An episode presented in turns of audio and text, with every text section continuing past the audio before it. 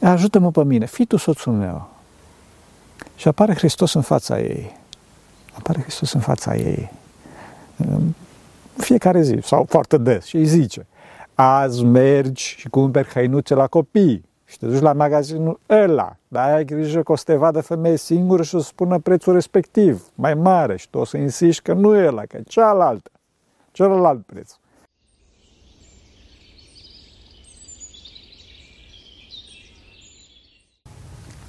Slavă Tatălui și Fiului Sfântului Duh și acum și purea și veci vecilor. Amin. Pentru că cine Sfinților Părinților noștri, Doamne, Părinte binecuvântează.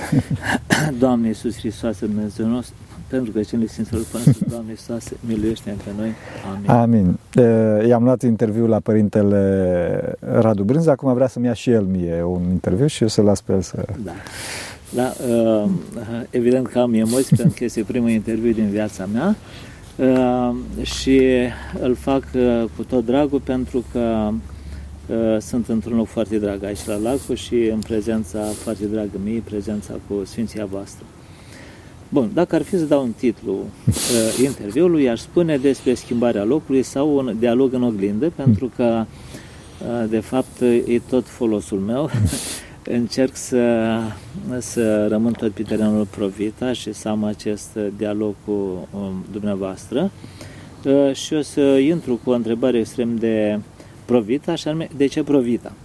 Uh, de ce, uh, dacă îmi pun întrebarea mea, asta e pentru că eu coordonez, am această misiune la nivel de centru eparhial, dar întrebarea acum este pentru dumneavoastră, de ce pentru Părintele Teologus este Provita un subiect drag. Nu este. să înțelegem. Deci, uh, eu încerc să-L iubesc pe Hristos. Încerc să-L iubesc pe Hristos. Și uh, în cadrul uh, lui Hristos, prin Hristos, trebuie să iubim pe oameni. Pentru că, spune Sfântul Ioan Teologul, că cel care spune că îl iubește pe Dumnezeu și nu-și iubește aproapele, minte. E cum? Deci pe aproape pe care, nu pe care îl vezi, nu-l iubești și pe Dumnezeu pe care nu-l vezi, îl iubești? Cum se poate? Să nu se poate.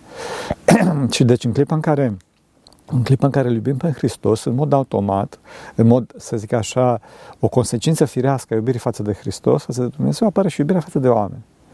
Dacă această iubire față de oameni ne depărtează de Hristos, deja nu mai este iubire față de oameni, este o iubire pervertită. Dar dacă vedem că înăuntru nostru crește iubirea față de, oameni, față de Dumnezeu prin iubirea față de oameni, înseamnă că iubirea față de oameni este uh, adevărată, este genuină, este cum trebuie și atunci înaintăm. Și în cazul de față ajutăm uh, Provita și pe foarte mulți prin ceea ce facem, pentru că noi, de fapt, facem toate lucrurile astea, facem pentru oameni, nu facem nici pentru bani, nici pentru nimic altceva, da? ci facem pentru, pentru oameni, pentru că astfel crește iubirea în noi, crește dragostea față de Dumnezeu, primim har. Cu alte cuvinte, iubirea de plină, în iubirea de plină trebuie să fie și Hristos și omul. Evident, evident, evident. Prin Hristos, prin Hristos, Hristos. la om și da. prin om la, la Hristos. Hristos. Evident. De multe ori ne ducem în, îl descoperim Hristos prin cel din lângă noi sau prin atitudinea lui, prin reflexul lui de iubire care apare uneori în... Evident, de obicei, uneori apare astăzi, apar tot felul de scurt-circuitări, să știți, adică apare iubirea sentimentală, că ați atins punctul ăsta, adică, de exemplu, un băiat iubește pătimaș o fată, sau iubește pătimaș idol, chiar așa se și numește, un compozitor, un cântăreț, cineva. Asta este o scurt-circuitare a iubirii, nu este prin Hristos și asta face scrum pe celălalt. Efectiv îl termină. Da? Da. Este ceea ce Sfinții Părinți, atunci când vorbesc despre iubire, vorbesc ce trei paliere. Suprafirească, iubirea firească și iubirea nefirească. Evident. Suntem aici într-o zonă de iubire nefirească, nefirească. atunci când ea este extrem de egoistă. Așa este. este e, iubirea în care ești atent doar la plăcerea ta. Așa este. Prima întrebare am depășit Trecem la a doua. Da. Uh, copilul uh, sau copilăria. Eu, uh, sigur, respectând intimitatea și vocația monahală, în care uh, se vede doar, să-și trebuie să vadă doar chipul lui Hristos, pe mine m-a ajutat foarte mult în viață și m-a ajutat în continuare unele lucruri pe care, sau, care, pe care le-am trăit în copilăria mea. Uh, spre exemplu, am crescut într-o familie cu cinci, suntem cinci copii, uh, patru surori mai mari. Și de aici am rămas, pentru că am văzut în fața mea uh, foarte mult echipul feminin, am rămas cu o anume sensibilitate în sensul că așa cred eu că ca un bărbat, un om trebuie să fie extrem de delicat în fața unei femei. Neavând însă niciun frate, asta e partea tristă, m-a ajutat foarte mult să prețuiesc prieteniile mm. și să, să-mi doresc să am așa un frate și trebuie să spun că am câțiva prieteni foarte buni încă din liceu, din, din primii ani de școală și suntem în continuare, cum spunem, ca frații. Puteți puțin să uh, spuneți cum v-a ajutat sau cum vă ajută acum uh, experiența dinainte de a fi monah, copilul teologos? Deci sunt, sunt, două lucruri, sunt două lucruri distincte aici. Una este copilul teologos și alta este cum a ajutat uh, experiența dinainte de a fi monah. Da. Sunt două lucruri diferite. Ceea ce m-a ajutat foarte mult la școală, m-a ajutat că au fost niște profesori eminenți, eminenți, eminenți, pentru că era și un hacker, așa, care m-a învățat cum să gândesc. Asta e foarte important. Adică noi trebuie să învățăm cum să gândim și la școală mergem nu ca să învățăm atât uh, datele, ci să avem exemple de viață, oameni care sunt exemple pentru noi și mulțumesc mai ales uh, tuturor profesorilor, în principal de la liceu, de la, profesor, de la uh, cum e acum Colegiul Național Moise Nicoare din Arad, se binecuvânteze Dumnezeu și la facultatea pe care am făcut-o, pentru că dincolo de uh, detaliile pe așa, care, care nu știu dacă mai îmi aduc aminte de ele, uh, e vorba de, cum spuneam, cum să gândesc. Trebuie să învățăm cum să gândim. Uh, copilul teologos și, în general, uh, tinețea la ora asta, când m-ați întrebat, era un blackout, adică a dispărut totul. Pentru că trăirea în Hristos este atât de intensă, încât trăirea în amintire este o patimă.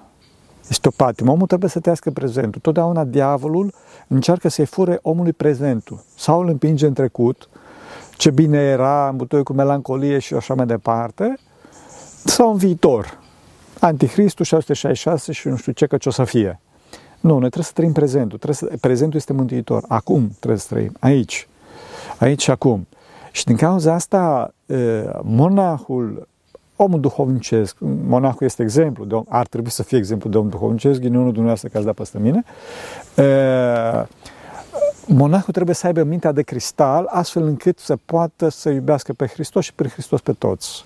Să n-aibă paraziți, adică gânduri fără substanță în cotidian. Că ce bine a fost când a fost la Giorgio și nu știu ce mai departe. Cred că a fost la Giorgio odată sau de două, nu mai țin minte ce a fost acolo. E, cum spuneam, este capital ca omul să trăiască ca și un diamant cu mintea adunată. Ăsta este de fapt rodul rugăciunii și ăsta este de fapt rodul ortodoxiei, fraților. Ortodoxia vindecă mintea umană depășește moartea, depășește sfâșierea, depășește îmbucățirea. Asta este rolul ortodoxiei, fraților. Ortodoxia nu, nu este, cum să spun, colacii, coliva și lumânarea, care, bineînțeles, asta o să fie la momentul potrivit la slujbă, ce este vorba de refacerea bucăților lui Adam. Ăsta este omul. Și atunci, în clipa, în clipa în care monahul merge prin ascultare, prin smerenie și broade celelalte, mă rog, cum spunea ghinionul vostru că ați dat peste mine, toate aceste lucruri din trecut dispar. Dispar. Și atunci omul nu-și mai aduce aminte, efectiv. Și își aduce aminte în clipa care îi dă harul să povestească o anumită întâmplare de folos din experiența sa. Povestește. Dar altfel el nu mai nu-și mai aduce aminte de, de ce s-a întâmplat. Da, stare de copil. Da, da, da. Aia nu trebuie să te părăsească niciodată. Niciodată, niciodată. Starea de copil, asta e vorba de altceva, dar aici spune Sfântul Apostol Pavel, să fiți copii cu păcatul și nu cu mintea. Adică cu mintea trebuie să fie de diamant, cum spuneam, adică să fie de oțel foarte tare, dar foarte iubitoare. Așa? Asta e un paradox, dar se poate întâmpla prin Harul lui Dumnezeu și trebuie să se întâmple prin Harul lui Dumnezeu. Și pe de altă parte, e, trebuie să fii copil cu păcatul. Adică să fii curat, să nu ai tangență cu păcatul, să fii simplu. Nu simplist, simplu. Da? E, și această simplitate dă o cunoaștere desăvârșită pentru că Dumnezeu este simplu. Da. Și până, până, până și Einstein spunea ce dacă, dacă vrei să explici un fenomen fizic și nu poți să explici unui copil de 5 ani, înseamnă că n-ai înțeles bine fenomenul. Nu înțeles bine fenomenul. Și atunci vine un mare comedian care, bineînțeles, în spatele faptului că era foarte mare comedian, era și un om foarte deștept, un om foarte înțelept, a făcut un calambur cu foarte, un sens foarte adânc care spune domnul Einstein, domnul profesor, a avut dreptate. Problema noastră este să găsim un copil curat de 5 ani. Acolo e problema. Pentru că noi suntem total distorsionați de păcat, de fățărnicii, de interese și așa mai departe. Cred că aici spate vorbit despre inocență și infantilism. Uneori abordarea sunt două lucruri total diferite, da, da, chiar da, opuse. Să, da, ca să, să ne ferim de infantilism, dar să, să ne păstrăm sau să ne redescoperim inocența. Da, uh, răspunsurile noastre sunt uh, uh, foarte frumoase și îmi pun în pericol programul pe care îl fixasem, dar mă bucur că ajungem și în zone în care nu mă așteptam, dar fac bine. Următoarea întrebare. Mama mea și mama noastră Mm. Care este raportul dintre mama noastră biologică și mama noastră, măicuța Domnului? Da. E... Unde o plasăm pe mama noastră în existența noastră și cum o punem sau cum o aducem alături de... Trebuie să iubim pe toți oamenii. Evident. Deci, inclusiv pe părinții noștri, care părinții noștri au lucrat cu Dumnezeu, da, la aducerea noastră în existență. Adică e vorba de un sfat format din cinci persoane. Trei persoane Sfintei Trăimi și două persoane, un bărbat și o femeie. Adică vorbim de ceva foarte înalt. Foarte înalt. Cu toate astea, Sfinții Părinți spun în felul următor, și asta se spune în Sfântul Munte și a fost un caz real pe tema asta, în care a venit cineva la un monah, o viață sfântă, și a spus, Părinte, ți-a murit tatăl. Și el a spus, nu blasfemia, tatăl meu este nemuritor. Deci omul trebuie să-și, e un cuvânt cam dur acum, dar trebuie să-și mortifice aceste scurcircuitări ale iubirii sale față de părinți, față de rude, față de prieteni. Trebuie să iubească pe toți cu o iubire cristalină, totală, dezinteresată și asta se poate numai prin Hristos. Pentru că altfel devine o, o bulă dacă doriți, existențială în care se află el cu familia sa, sentimentalistă, bazată pe sentimente, și atunci, în loc ca monahul să-i tragă pe părinții lui în sus, se duce el la vale din împreună cu ei în jos. Și din cauza asta, în Sfântul Munte, noi nu ne vedem părinții și mai departe, decât în cazuri foarte clare, adică, eu știu, dacă trebuie făcut o procură sau semnat ceva, un act și mai departe. Da, da, de fapt, dacă chiar Altceva. dacă sună foarte dur, da. de fapt, e cel mai frumos uh, fel de a-ți aduce părinții biologici în veșnicie. Evident, evident, evident, pentru că, pentru că ce se întâmplă? Este foarte dur. De ce? Pentru că sunt optici diferite. Este optica hristică, că Hristos totdeauna are ca scop uh, maximizarea, să zic așa, fericirii umane în veșnicie, raiul, perihoreza, desăvârșirea noastră și scopul omului căzut, da? pentru că sunt și eu, adică băltirea existențială în, în, în păcat, în materie, în materie, în străfundul materiei, în sentiment. Pentru că um, materia este direct legată de sentiment, pentru că noi experiem materia prin simțuri, da? senzualism. Da.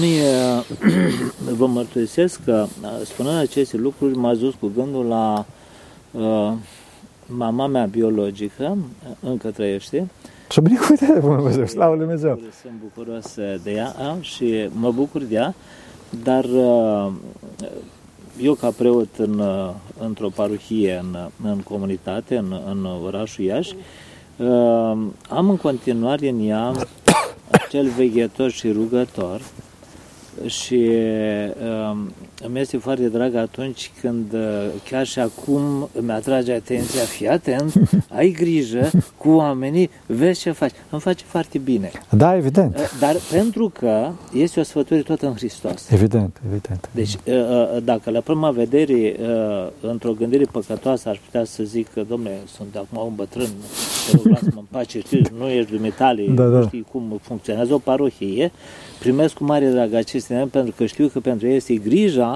de mamă ca alei copil să nu greșească în, în, în uh, lucrarea cu și pentru Hristos. Așa pentru că asta mi-ar face foarte mult rău. Așa și uh, mărturisesc că am simțit de foarte multe în viață și simt în continuare puterea rugăciunii mamei mele pentru mine, care, sigur și eu la rândul meu, am, am copii și nepoții mei. Maica Domnului. Maica Domnului. Maica Domnului. Uh, aici, la Maica Domnului se pot spune două, două planuri, trei planuri. Uh, primul plan este că Maica Domnului a fost, uh, a fost o evreică, o fecioară evreică care a fost crescută în templu, a fost foarte curată, și pe care a ales-o Domnul nostru Isus Hristos pentru desăvârșirea ei. Să nu uităm că Dumnezeu a făcut trei lucruri desăvârșite. Dumnezeu trei lucruri nu putea să facă mai presus decât ce a făcut. E vorba de fericirea Raiului, întruparea cuvântului și Maica Domnului. și deci Mântuitorul a ales-o pe Maica Domnului ca să fie mama lui, da, și, și după aceea să fie prin extensul și mama noastră a tuturor creștinilor și ea este grabnică ajutătoare din cauza asta rugăciunile care se adresează Maicii Domnului sunt ascultate uh, imediat. Asta este primul plan. Al doilea plan este cuvine-se cu adevărat să te fericim pe tine născătoare Dumnezeu, cea purea fericită și prea nevinovată și Maica Dumnezeului nostru. Al treilea plan este tăcerea cu lacrimi. Da. Adică sunt lucruri care nu se pot explica. Să rămână. Nu. Revin la familia cu care lucrez eu. Uh, în lucrarea Provita uh, vorbim foarte mult uh, despre copil, pentru că este cel mai vulnerabil. Apoi, lângă copil neapărat trebuie să fie mama, pentru că el ține în brațe și este grija o proiectoare pe care numai o mamă o poate oferi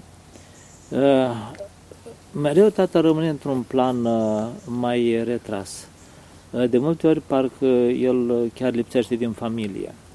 Această lipsire din familie uneori este și o realitate tristă, trebuie să spunem acest lucru, că de foarte multe ori avem uh, situații în care copiii sunt crescuți doar de mamă și unul din cele mai duri momente e atunci când o mamă cu 13 copii povestea cum alăpta și legăna copilul Uh, având ambele mâini în uh, gips, pentru că în urma unei bătăi încasate de la tatăl. Sunt, din păcate, și astfel de situații, uh, dar de cele mai multe ori tatăl nu se prevede pentru că el este, și asta este planul bun, este plecat să aducă cele care trebuiesc. Este mai mult plecat. În general, tații nu prea sunt aproape de copii pentru că de cele mai multe dimineață până seara sunt cei care aduc și lucrează la confortul uh, celor care sunt în familie. Uh, cât de mult uh, ne putem apleca către Tatăl? Și mă mărturisesc aici și mă îndrăznesc să aștept un răspuns, un sfat, pentru că de ani de zile mă tot întreb. Avem, spre exemplu, program Provita, o zi doar pentru mame. Avem nenumărate pentru copii. Avem și în general așa pentru familie, uh, uh, în care sigur este cuprins și tatăl, dar o zi doar pentru tată sau nu știu. Uh, încă ce nu, trebuie să facă tata? Să, sau, sau cum putem să să evidențiem rolul tatălui, mai mult rolul tatălui. Rolul tatălui, rolul tatălui trebuie, deci tata trebuie să fie acasă, e adevărat că el trebuie să meargă să muncească așa dar trebuie să fie acasă, să fie protector. Trebuie să fie protector, să fie cel care își apără familia. Mai de mult și apăra cu sabia, da? Și acum trebuie să-și o apere, adică trebuie să-și transmite experiența sa, curajul său, bărbăția sa uh, membrilor familiei. Să îmbărbăteze pe membrii familiei. Să, să învețe pe copil să bată cuie. Adică să transmite din experiența sa, din meseria sa. Hai copilă să te învăț meserie, hai să te învăț să faci asta. Asta este pentru că mama este o prezență eminamente mângâietoare. Tatăl este o prezență conducătoare. Bărbatul e o prezență conducătoare. Și tatăl trebuie să-l învețe pe copil ceea ce mama nu poate să-l învețe. Și tatăl, bineînțeles că fiind mai dur, nu se înspătimaș, că dacă acolo îi ferească Dumnezeu, așa, trebuie să-l învețe pe copil să, să fie, să fie băr, bărbat, să fie curajos. Noi astăzi suntem generația Pampers și principala vină este a noastră, bărbaților. Că suntem feminizați și suntem așa mai departe. Nu suntem bărbați, trebuie să fim bărbați. Și sunt, bărbații sunt la extreme. Sau unii care își bat de sting soțiile sau ferească Dumnezeu să comportă dur cu, eu știu, cu cuvinte, ne la locul lor, în jurături, ferească Dumnezeu, sau ce e feminizat și nu știu ce mai departe. Nu. Bărbatul trebuie să fie bărbat, să-și protejeze, cum spunea familia, să fie exemplu de bărbăție și să fie învățător, să dea din experiența sa mai departe. Mă bucur foarte mult că ați amintit de uh, cea de-a doua categorie a celor efeminați, pentru că am observat cât de mult uh, tatăl nu trebuie să-și exprime doar autoritatea față de Dragoste, de copii, dragoste sau uh, dar cred că bărbații trebuie să ofere în continuare Uh, suportul mamelor ca să meargă mai departe. Evident. Um, am observat un lucru în activitatea Provita. O femeie care are alături un bărbat uh, uh, ocrotitor, iubitor, uh, un bărbat în care spate încrede, pentru că adevărata bărbăție nu stă în uh, fizic, uh, nu stă în forțe pătimașe, ci stă, spre exemplu, în putere de a lua decizii. O femeie are nevoie de, de un bărbat care să se sprijine. În astfel de situații, o femeie poartă cu nespusă bucurie în pântece rodul uh, uh, întâlnirilor. Dă dovadă de un, de un spirit de renunțare la care bărbatul nu poate să ajungă. Nu, nu să... Dar, în cazul în care bărbatul nu este acolo, în, în cazul în care este violent sau efeminat, în cazul în care să pierdem, nu știu, în lucruri absolut infantile, uh, uh, autorul moral al avortului iese până la urmă tatăl. Da, și totdeauna, deci la spovedanii se întreabă, că în Sfântul Munte vin, bineînțeles, bărbați. Sunteți autorul moral al unui avort? A, nu. da, da, da, da. Eu, nu, nevasta. Da, da. da, dar eu am, da. Um, să vă spun un caz acum, ce, să, că vreau să mă adresez acum femeilor care nu au un bărbat, care au copii și nu au un bărbat. E vorba de un duhovnic care încă trăiește, nu să spun numele și nici nu are importanță numele în discuția noastră, care la un moment dat a fost în Creta, sau în Creta, Aghiorit este, și în Creta oamenii sunt foarte duri, așa stilul lor acolo. Și vine o femeie cretană să vrea să spovedească la părintele, la duhovnicul respectiv, părinte, doresc să vă spovedesc. Ce dorești? Și spune respectiva, zice, eu am un soț, m-am căsătorit cu el din dragoste, dar mi-am dat seama că el își pierde toți banii, tot timpul, tot, cu la cărți, la băutură și așa mai departe. Jocuri de noroc. Și eu n-am vrut să mă... Am, mi-a făcut și nu știu câți copii, avem și nu știu câți copii, și eu n-am vrut să mă despart de dragul, de dragul lui Hristos, de dragostea lui Hristos. Și atunci am zis, Doamne, este Hristos, ajută-mă pe mine, că eu de dragul tău nu vreau să mă despart de soțul meu. Așa cum e, că el nu numai că nu aduce bani în casă, nu numai că nu mă ajută, ci și bea. Ajută-mă pe mine, fii tu soțul meu. Și apare Hristos în fața ei. Apare Hristos în fața ei fiecare zi sau foarte des și îi zice azi mergi și cumperi hăinuțe la copii și te duci la magazinul ăla, dar ai grijă că o să te vadă femeie singură și o să spună prețul respectiv, mai mare și tu o să insiști că nu e ăla, că e cealaltă, celălalt preț. Pe care zici, poi mine vezi că vine iaurt cum se spune, proaspăt și te duci și ceri iaurt și, și spui, ofertă. da, ofertă și să, să insisti, să-ți dea la proaspătul, nu la care nu așa, pentru copii și așa mai departe. Și asta vreme de nu știu câți ani s-a întâmplat treaba asta, nu câți ani. Deci, știu că e foarte dificil, încercați pe cât posibil să, să, să, să vă puneți nădejdea în Hristos, că ajută Hristos. Hristos nu numai cu mulțitul pâinilor, cu toate că poate să facă și asta, inclusiv pentru familia voastră, să știți. Da, uh, un alt fel de a lucra uh, Hristos, îndrăznesc să cred și mai ales să nădăjduiesc că este o întâmplare uh, pe care am avut-o în primii ani, am fost cu ani în urmă preot în Spitalul Maternitate din Iași. Evident, mă întâlneam cu bucuria nașterii, dar și cu teribila situație când se avorta. Și nu uit, o femeie Uh, avea un copil de mână, în cealaltă mână suma cât era un avort, avea ochii vinezi de la tumefiați, de la lovituri când m-a văzut, nu i-am spus nimic, că ne-am intersectat, dar prezența mea ca preot a afectat-o cumva și a, fără să o întrebe nimic, mi-a spus atât. Lăcrimând, printre da. lacrimi mi-a spus, printre ochii ei, tu mi că știu că e păcat. Nu vreau. Dar nu mă primește acasă, m-a bătut de masă și nu mă primește dacă nu avortez, ce să fac?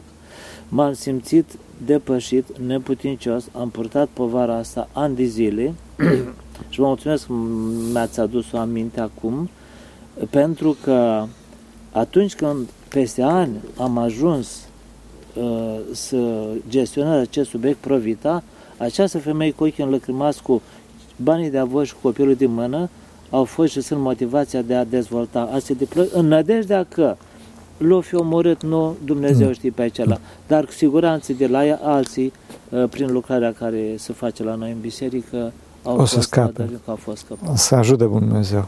Ultimul cuvânt. Da, ultimul cuvânt.